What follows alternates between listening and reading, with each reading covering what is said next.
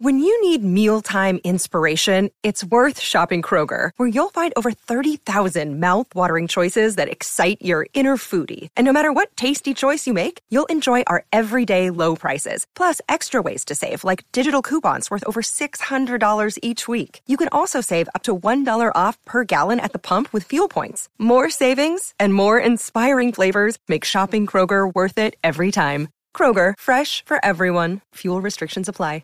Maryland sports fans, there's only one sports book in the great state of Maryland with over 50 years experience booking bets and supporting customers. Betfred Sportsbook at Longshots is now open and is the only sports book in Frederick offering cash betting on football, basketball, world soccer, and more. Visit the Betfred Sportsbook at I-270 and MD-85 in Frederick, right next to Longshots off-track betting. Go to BetfredSports.com for more information and your chance to win exclusive merchandise. Must be 21 or older. Play responsibly. For help, call 1-800-GAMBLER.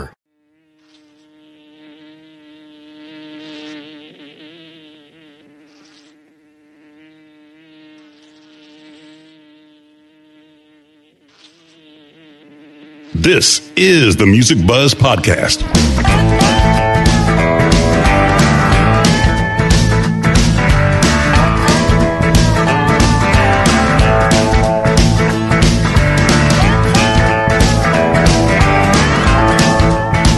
The Music Buzz Podcast features candid discussions with and about those behind the scenes in the music business, including industry veterans representing the segments of musician, design, and live. All three Music Buzz podcast hosts have spent their careers working with the biggest names in entertainment and have been and are still a fly on the wall. Dane Clark as the drummer for John Mellencamp's band for over 20 years and various solo projects. Hugh Syme, a world-renowned graphic artist for the biggest names in music and the corporate world. Andy Wilson, an award-winning marketing and public relations executive with over 20 years of combined multi-level entertainment industry experience in the music and sports business. Now let's buzz. Hello and welcome back to the Music Buzz podcast. I'm Andy Wilson along with Dane Clark. Hey, Dane. Hey, Andy. How are you today? I'm good. And also Hugh Syme. How's it going, Hugh? I'm doing well. Thank you, Andrew. And you? I'm doing great. Thank you. Good. Yeah. Today we're joined by Corey Lerios and David Jenkins. Both are founding and current members of the legendary San Francisco band Pablo Cruise. From 1975 to 85, the band toured US, Canada, and Japan extensively, reaching the top 10 with mega hit classic songs like What You Gonna Do, Love Will Find a Way, and several other top 20 songs.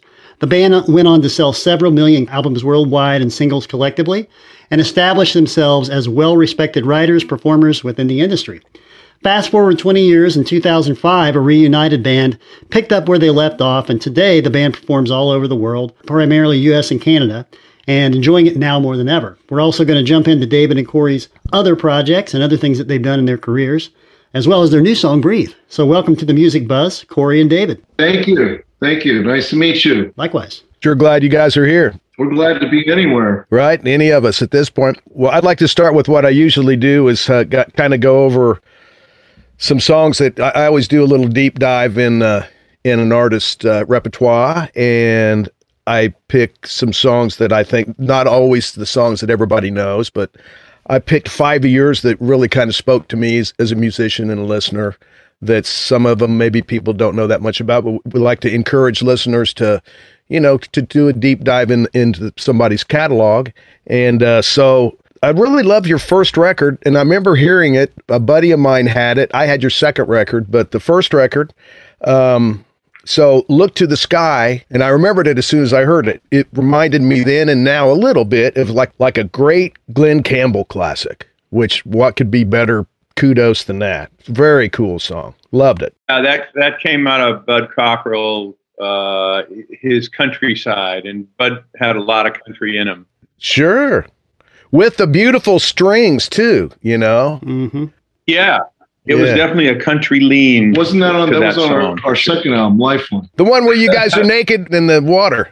That's their second album. Oh, okay. That was Lifeline. Just on that note, I've got to say I've I've observed that throughout the '70s there was kind of a trend: Orleans, Prince, the Allman Brothers in the Creek, Peter Frampton. They all went shirtless. So that was the photographer Norman Seeff, and that was kind of his thing. Norman did. Yeah, I used to work with Norman's assistant, Cameron. Okay, yeah. So that was kind of a trademark thing in Orleans. Yeah, for sure. I don't know who else did it, but but uh, yeah, it works. It worked. I yeah. remember the cover very well. So anyway, back to my five. There's the first one. I love that song, people. If you guys, if you, if our listeners haven't heard it, check out "Look to the Sky."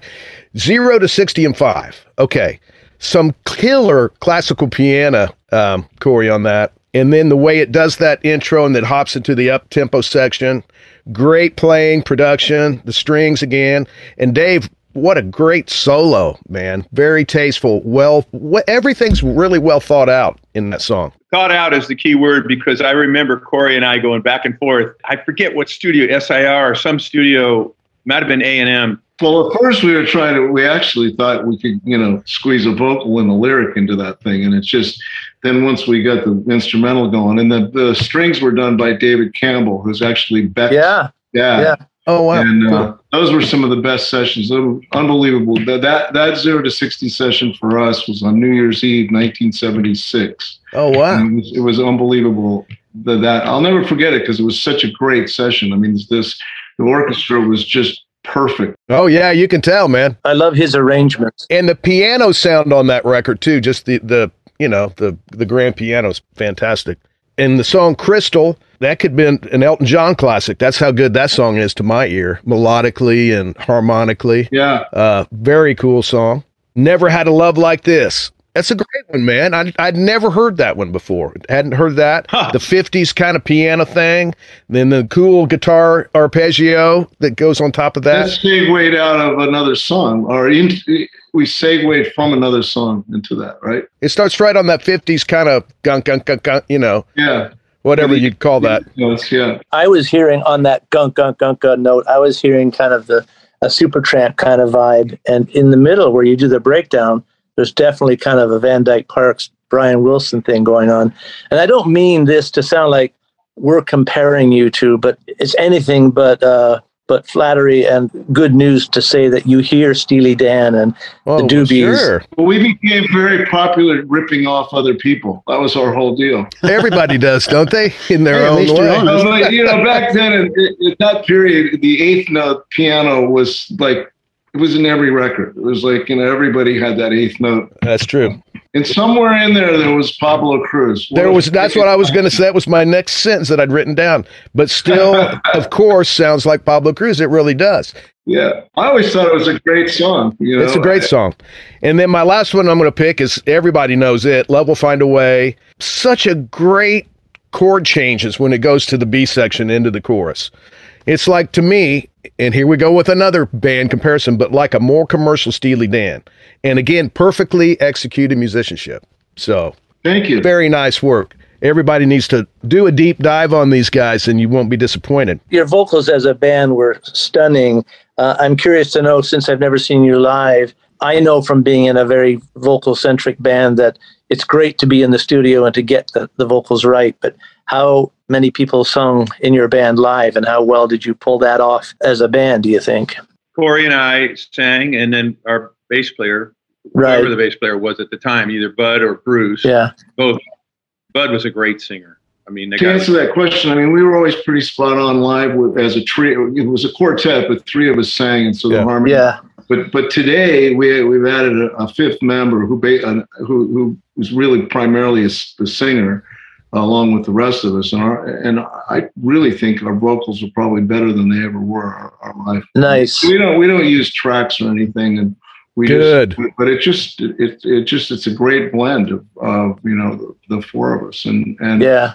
Our bass player is a true tenor, and he just can he covers all those high parts, and it's really it's really it's fun because when we do sound checks, there's a couple sound checks we do. a couple songs we, you know, uh, try out the vocals and get the blend and everything, and and it's it's always pretty spot on, you know. Yeah. Before we go out to, for the show, we always have the acoustic guitar backstage, and we run through choruses on several yeah. songs just to get our acoustic blend in the room. On this show, we've talked to some other uh, some other guests from San Francisco, the Bay Area. We talked to Bill from Huey Lewis and the News, and talked to members of the Grateful Dead, etc. So take us back, guys, to to when the band formed, and what was the scene like for you guys? Because uh, every time we talk to somebody from the Bay Area, we're like, "Whoa, you hung out with them?" You know. It's, so it's uh, tell us your story from from uh, your experience growing up in that scene in that area and, and uh, putting the band together to that point, uh, there was a lot, a lot of camaraderie amongst musicians in San Francisco at the time. I mean, it was uh, first of all, everybody was banging around the same clubs. We were either in Berkeley or we were either in the city or down Palo Alto, and, and so everybody was crossing paths as as bands were starting out and building, you know, building their repertoire and whatnot. Um, but it, it was uh, it was an amazing time. I mean, Dave mentioned studio instrument rentals. I mean, that was like old, old home week every day when we went there. You didn't know who was going to be in there. I mean, Santana was there, the Journey guys or Neil was there. Everybody was in rehearsing, and uh, it was it was really really a lot of energy and just just a great great time. Um, when we formed the band, we we uh, we were to back up, I was in a band called Stoneground, which was a which was a. Uh, oh, I remember that band. The singer from uh, the Beau Brummels was in that band. Exactly. Yeah. So eventually, Dave ended up in that band, and then that's how we powwowed and said, like, you know, because it was it, honestly all due respect to the band, but it was the most out of tune band known to man. It was there was eleven there were eleven people in the band. We had oh god, at least you had to claim the fame. yeah, exactly. There were four girl singers, and none of them liked each other either, which was always fun. You know, we get on stage and they'd have cat fights. You know. And and uh, so we we that's where we kind of said you know we got to do something else and that's when we we our drummer Steve Price was also in Stone Stoneground. So the three of us, you know, peeled the band, peeled off from that band, and uh, hmm. you know, started started woodshedding with Pablo Cruise, and or it wasn't Pablo Cruise at the time, but I had met Bud Cockrell. Uh, he was in a band called It's a Beautiful Day. Oh yeah, great band. He was married to the lead singer Patty Santos. So Dave and I got Bud, and, and, we the four of us went up to Washington, Vancouver, Washington, and we just woodshed. We got this guy liked us, gave us a, a, club to work in. We played four hours a night, and we just made made stuff up. It was, we didn't we didn't really have a repertoire. We had a set list of about four songs, mm-hmm. and the rest of the night was. we had to play it. It was like four hours. We yeah. played four hours. That's yeah. great, though. So did you do one together. song an hour, or did you do the four songs back to? I'm just kidding. Yeah, no, I mean we just dragged those things out, and you know, and then the, we kept coming up with riffs. David have a guitar riff, and we'd all kick in. It was like a jam band, you know. Terrifying when we go. We were there for three weeks, and when we came back, it was like, what the fuck are we gonna do? yeah, that's great. That's awesome. But uh, good for you guys. So I got to ask you know, looking, we, we, Hugh made the reference of the album covers from the 70s, but, you know, there's so many bands from that era Steely Dan, Pink Floyd, Lynyrd Skynyrd, Marshall Tucker, Jethro Tull that, you know, over the years, there's always been that joke of which one's Jethro or which one's Pink, right? So you guys fall into that category because I had one of my sons, I mentioned, I was, we were talking to you guys, and he's like, is that a guy or is it a band? I said, it's a band. But to tell, tell us Tom where the Cruise's name, brother? Yeah, yeah. where the where the name come from? If you guys could tell that story for our listeners, it'd be great. It's a pretty simple story. I mean, it was a nickname of a friend. Um, in, in when I was in college, I knew this guy was from Colombia. Uh, amazing guy, very very bright individual, and uh, you know, it was just sort of a nickname that you know we coined for for him. His name, his real name was Joaquin Villegas, and his history would take up this whole show. But he's a remarkable guy, and so we he was just he, he was uh, he graduated from high school. He was in college when he was 16. A really smart guy. Wow. And uh, and and also just a, he was a, a, photographer and an artist and whatnot. So just just threw it in the hat, you know, with other names. But to your point of just all the there was Fleetwood Mac and Jeff Tull and all these bands so it kind of made some sense to throw it in there. And, sure. and so we went with it. That's it. great. But we took a huge break, you know. So I always joke that people don't know Pablo Cruise is a chef or a band. yeah, no, totally. In interviews that we did, you know, there were four of us. So, like even on the Dinah Shore show one time, she, wow, which one's yeah. Pablo? And we said it's the one in the middle. Poor guys. no, now great. we have five guys, so we can't really use that joke. Yeah, okay, right, use that one anymore. One in the middle. Hmm. So tell us about the new song, Breathe. I listened to it a few times. It's great. It's, it's a great tune. So tell us a little bit about that and some of the, the more recent stuff you guys have been working on. that on. song came about over COVID, over everybody being locked down. You know, everyone's living in fear and body condoms and masks, you know, and, and, uh, but we, we got together mainly on Skype, didn't we, Corey? And there was a lot of, there was a lot of Skype sessions not a lot, but a couple to write the song, and then we we did parts in in our different studios. Yeah, sent them to Corey, and yeah, it wasn't exactly. We went into a studio and cut it, and it was just sort of it was, it was miraculous how it got done because it was just it came in pieces and whatnot. But the but the irony was, as soon as I, I remember being in, in the studio mixing it, and uh, it was right when George Floyd said, "I can't breathe." Yeah. Oh, wow. My wife walks in and she goes, "Well, that takes care of that song." You know, because it was just the time was horrible. You know, mm-hmm. yeah. We're, we're talking about how great it'd be to breathe, and and then that, it was it was amazing timing. Huh. You know, so we waited. You know, and I think Dave, who did you talk to about it? Well, I talked to a friend of mine up here who's a mayor and uh, one of the mayors in Marin County, and I said, Marty, when do you think is going to be a good time to release this song? He said, a hundred years, but we were very concerned, and we, you know, we, sure. we, we, we had it was, understandable. It was just a, uh, you know, an innocent coincidence is what it was. But we waited, we waited for a while, and then actually there were other things, other things that came out, you know, alluding to breathe and all that. So we, well, the whole the whole pandemic was a, was about the challenge, the potential of losing your breath, and so on. So it, it, it's much more cosmic than that one sad and tragic inc- incident.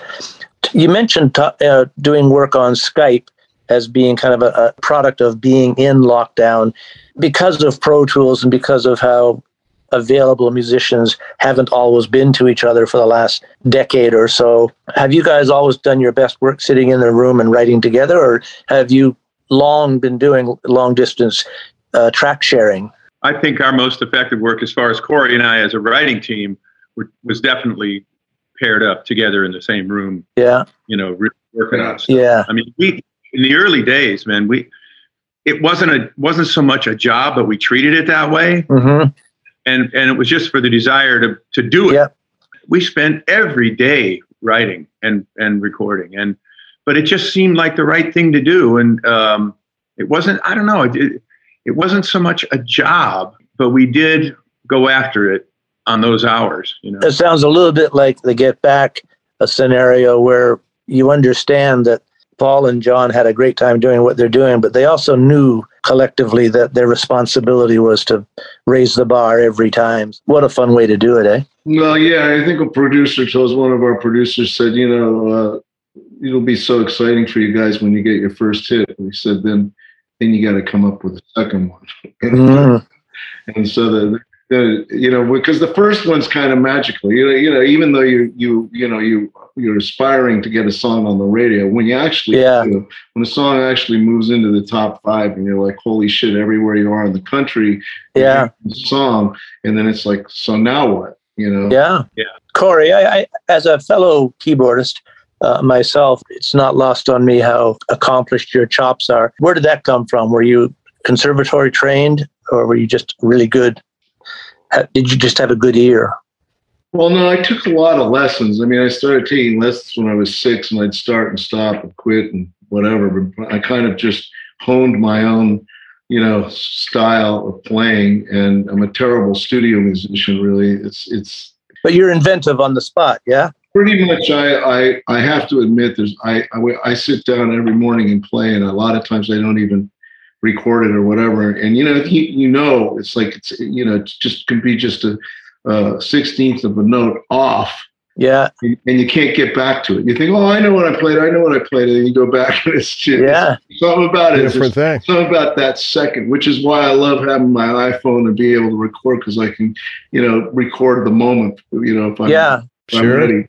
But yeah, yeah, I took lessons. I, I, I, took lessons, and I, and I was a terrible student, and um, but mostly just inventive. I mean, I've always been able to come up with a when did it become evident to you that with all the cool drummers and cool guitar players out there, when did it become cool to be a piano player? Uh, I'm going to presume Elton John or George Martin. Elton and Leon Russell. And, yeah. Yeah, I used to listen to Leon like, you know, till I mean, that, that guy was so great, and he was amazing. And, and, and, Elton, you know, just for this, the the the sheer pop, but just amazing. I mean, it's just what a writer. I mean, yeah, uh, a lovely piano and player I, too. And I like Billy Joel too. I think Billy was Billy's Billy's incredible lyricist. And how about how how about Billy Payne? Did you ever get yeah. into him? Yeah. Yeah, yeah, yeah. As a matter of fact, last time we saw him, he was playing with the Doobies, right, Dave? Yeah. Yeah. Yeah, that guy's a monster. Yeah, he is. You know, Corey mentioned that he's he doesn't feel like he's a great studio, particularly studio musician, but what he is is a stylist. And there's not I don't know of anybody that has a style as as ah. marked and strong as his. Oh, Dave, Dave. It's carried through our record. It's carried through our records and and also into his yeah, personal right. work with TV and um, that stuff because he's he, he's really he's really what I would consider a composer. Well, Dave, I would say the same thing about your guitar solos. Oh, thanks. I would put them up there with any of the guitar solos on the Aja record. Yeah, it's funny you uh, say. Uh, by Steely Dan Aja, oh. not the band Asia. It's funny me. you say that. I was hearing Denny Dias and Santana yeah. in your playing just today. I was thinking, God, this wow. guy's got chops.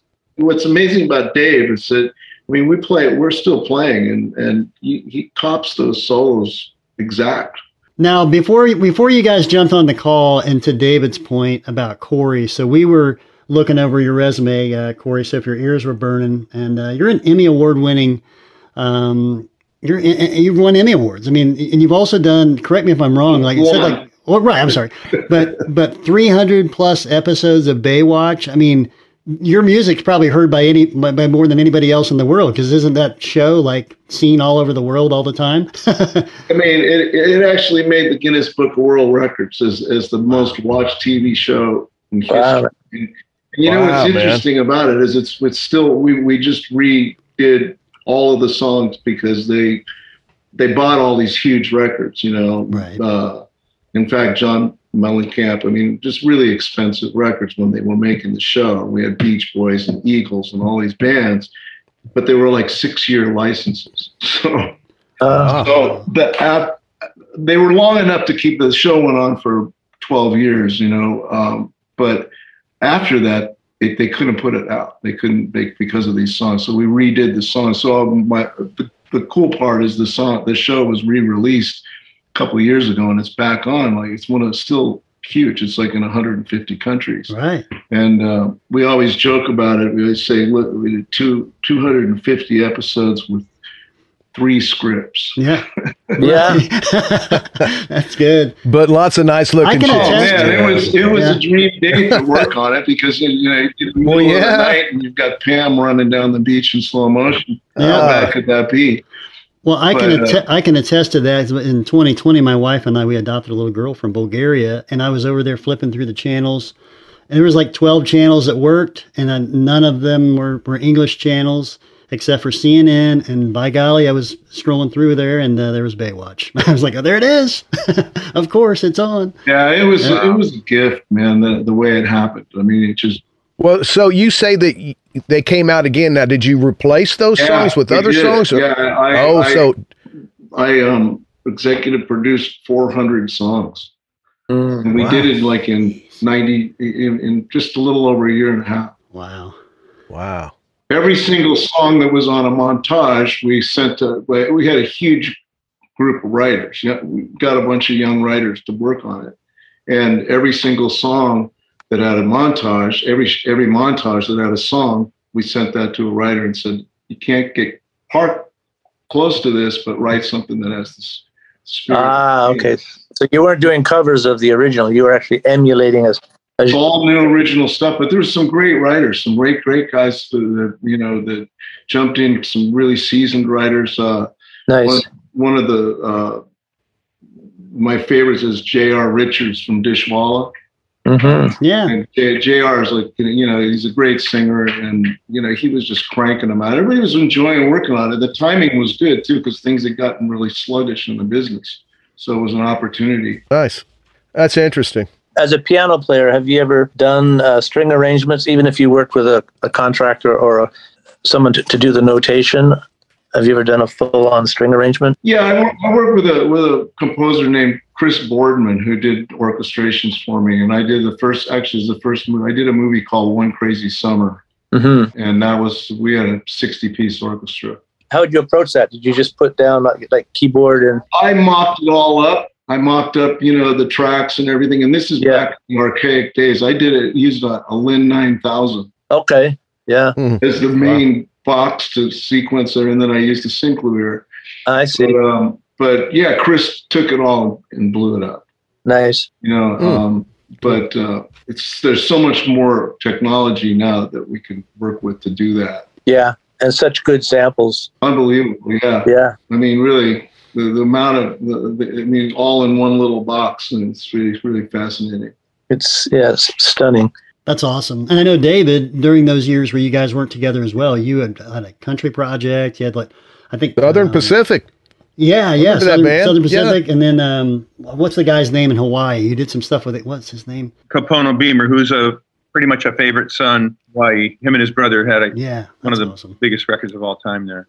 Yeah, that was one of my favorite projects of my life because I got to stay over. I wasn't really getting along with my ex-wife at the time, so I'd say "Ah, I got to go to Hawaii to write with Kapono, and I'd be gone for a month. you know. Nice. Yeah. Mhm. We stretched Good the writing out over four years. I'll be back in four years, hon. Well, yeah, exactly. Uh, you know, and it was surfing every morning and then recording and writing all afternoon. Nice. Sounds horrible. Like- damn. Who were your influences, Dave? Uh, There's got to be a few that jump to the head. Yeah, I mean, too many to list, but I mean, um, every as wide as as Marvin Gaye and uh, and all the way to um, Sons of the Pioneers. I mean, I love all kinds of music, and I, I've, I've listened to everything. And you know, the early days of playing guitar, from Dylan to Clapton. Mhm. I used to listen to Clapton a lot, and that Blues Breaker album was one of my favorites. And uh, Mhm. Beano cover. Yeah. yeah, right. But all, all kinds of influences, you know. That's awesome. I, I, too many to try to We always we always like to ask guests what was the first paid concert that they went to as a fan. Can you guys tell us uh, who that was? Yeah, I remember mine was at the Cow Palace, uh, the Beach Boys and Love and Spoon. Oh, nice. Wow. John Sebastian's a buddy of mine. Oh, he played is? on my last record. Yeah. How's he doing? Is he still singing? Yeah, he just put a new record out with Arlen Roth where he revisits the Spoonful catalog. Oh, So, yeah, he wrote some you know, he mainly is, you know, still playing harmonica and, and I love that guy. I think that guy was. he was great. he was a brilliant um, it's what I'm not saying he was. He's getting some nice licenses with some of that. He sure is. I, he's all over the TV right now. Do you believe in magic? Yeah. yeah. What a what he's such a sweet guy. I mean, I literally contacted him. I did a record called uh, Songs from Isolation. It's a full full record that came out in August of 2020, and about the third song, and we got in USA Today right off the bat. So it was kind of it was started rolling, and I had nothing else to do for four months, so kept me busy. And we did it long distance, just like you guys did. And anyway, I contacted his manager and said, I'm going to do a version of uh, one of John's songs. He did a cover of Sitting in Limbo. I would wonder if he'd want to play harmonica on it. 15 minutes later, I had an email from John saying, Hey, here's my cell phone and here's my home phone. Give me a shout. I'd love to. So, what about you, Corey? First paid gig as a fan, or not gig, but first concert? CTA, Chicago Transit. Oh, nice. Ah, I saw him at the cemetery uh, at the uh, San Jose Fairgrounds, and you know what's funny is Da- Danny Seraphine works out at my gym, Okay, cool. Really? and we were talking about he's actually not. He's he ended up with the name CTA, so he goes out as he's the he was the drummer right in Chicago. Yeah, Sure. drummer. Yeah, yeah, yeah. But those guys are all around. They all live around out here where I live. Okay. Yeah, we talked to Lee on the podcast last year. Actually, the trumpet trumpet player. Yeah. Great. That first record was just I listened to Fantastic that, record. just burned a hole in that album. You know, Where was that show at? It was at the San Jose uh, County Fairgrounds. Okay, cool. Nice. Yeah. And Dave, I got to I want to go back just a second. So, how good were the Lovin' Spoonful that night when you saw them? Oh, they were just incredible. I mean, it was it was letter perfect, you know. Yeah. and and it was one of those shows where you really couldn't take your eyes off the stage. Sure. You know, I believe it. for, for them and the Beach Boys. And it seems to me there was somebody else on that show, but I can't remember who it was. I mean, I was 17 then. So that was what, 65, 66, probably? yeah, 66. Okay. Zal was still playing the guitar. Oh yeah, The Oh, yeah. original band. Yeah. Very cool. that was the original guys. That's awesome. Man. And you know, and Brian Wilson was still in the Beach Boys. I was in a band in the 70s. We had the dubious distinction of opening for the Beach Boys, which was a delight because I was a huge fan of theirs, Pet Sounds particularly. But yeah, Denny was Denny was still with them. Brian was kind of barely with them. He was just coming out of his dark days, but it was fabulous to be sharing the stage with such amazing people. Oh. Yeah, they made some records, boy. I mean, Brian, Oh, no kidding. the vocal arrangements on those records is ridiculous. hmm So how long was the Southern Pacific band? How long were you? Well, I was with those guys for a couple years, one album and a couple years. Okay. It was a very consistent, very quality show night after night. I mean, we had it down to where the comments between the songs were the same. Mm. Everything was identical, but it worked. Yeah. you know, and the playing was real good. Oh, I'm sure. You know, the shows like that are, are, you know, people don't know unless they would follow you Grateful Dead style. So it doesn't, you know, it's okay to have that. You know when you're going to come into the next song that way. You know? Oh, yeah. So that's one of the things about watching YouTube and watching people in interviews because never before have artists been so available and so ubiquitous in the media. So when you watch McCartney give an interview or tell a story, and then he does another interview and yet another, there's no question he he harkens back to some of the same stuff. You know, you mentioned the Grateful Dead. When I came out to California in 1966, the first person I met in California was a guy named Leonard Hart. And he owned a music store in San Carlos.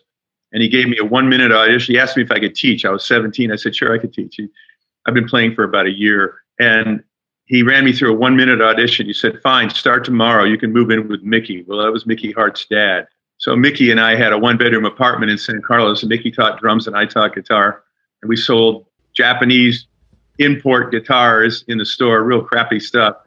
But it got better and better later. But Cool. yeah, that's how far I go back with him. and that's before the, he wasn't in the Dead until no, he wasn't in a the couple dead. years later. And then I think wasn't it kind of sour grapes with them with the father too at some point? Yeah, that turned pretty messy. Yeah. He really didn't like his dad at that point. Yeah. So uh, speaking of other San Francisco bands, I, I was involved with a band and still am kind of. I produced a record for these guys, Moby Grape. You remember those guys? Did you ever see those my guys? live? favorite San Francisco band. They were my Jerry Miller was my favorite Jerry Miller's my man.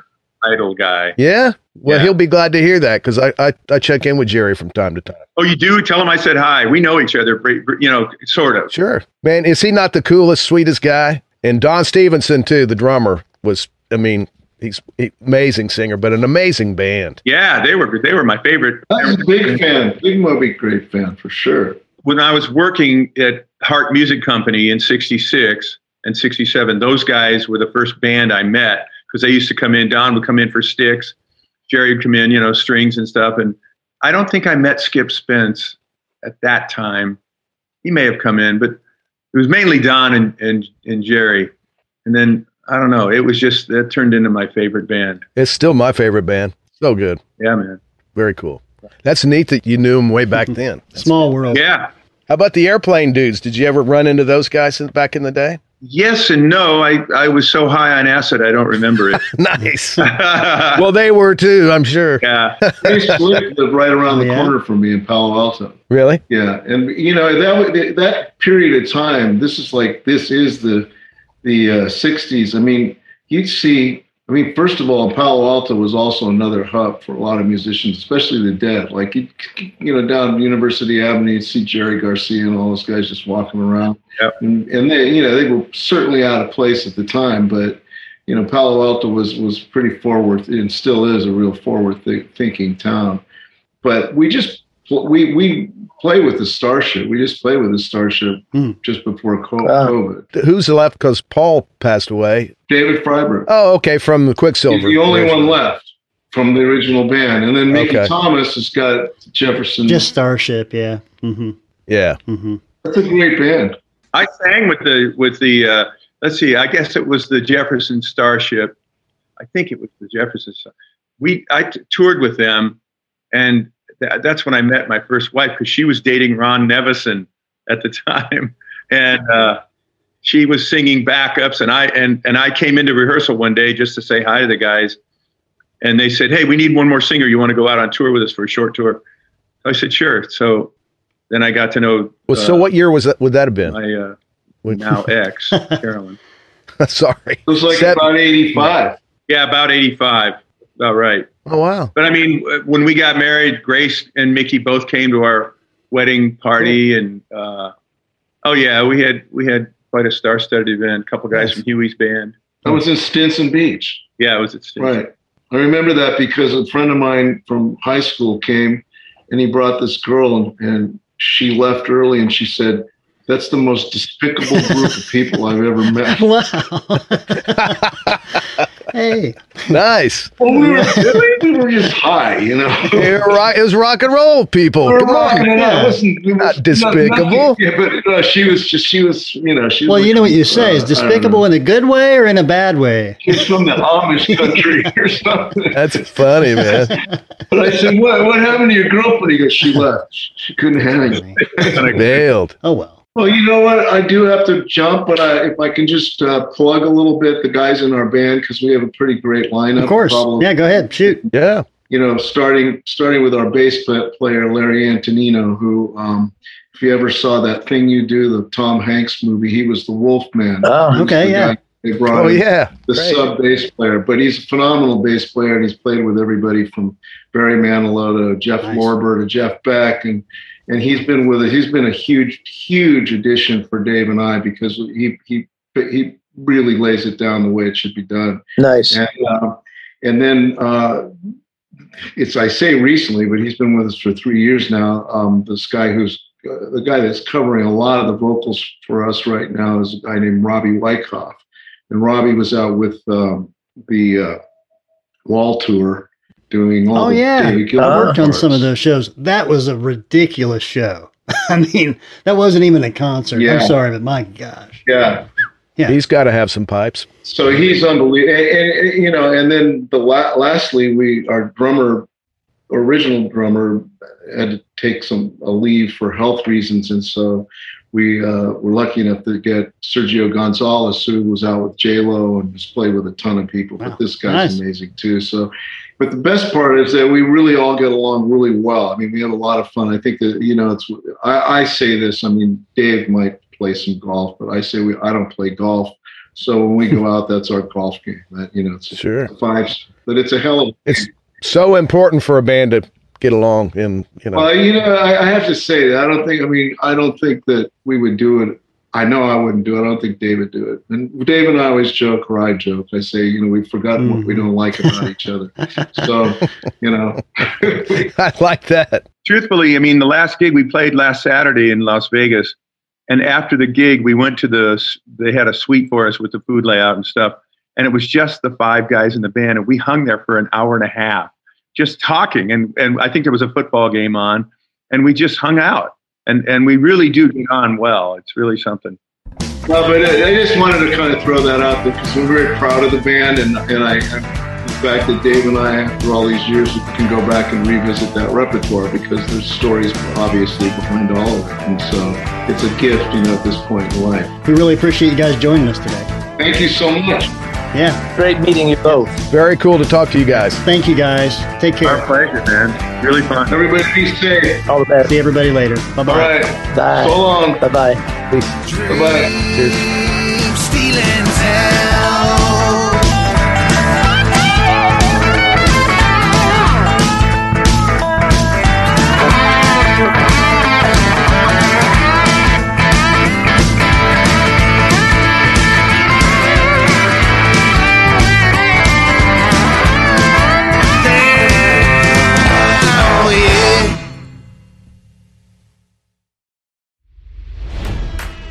It's NFL draft season, and that means it's time to start thinking about fantasy football.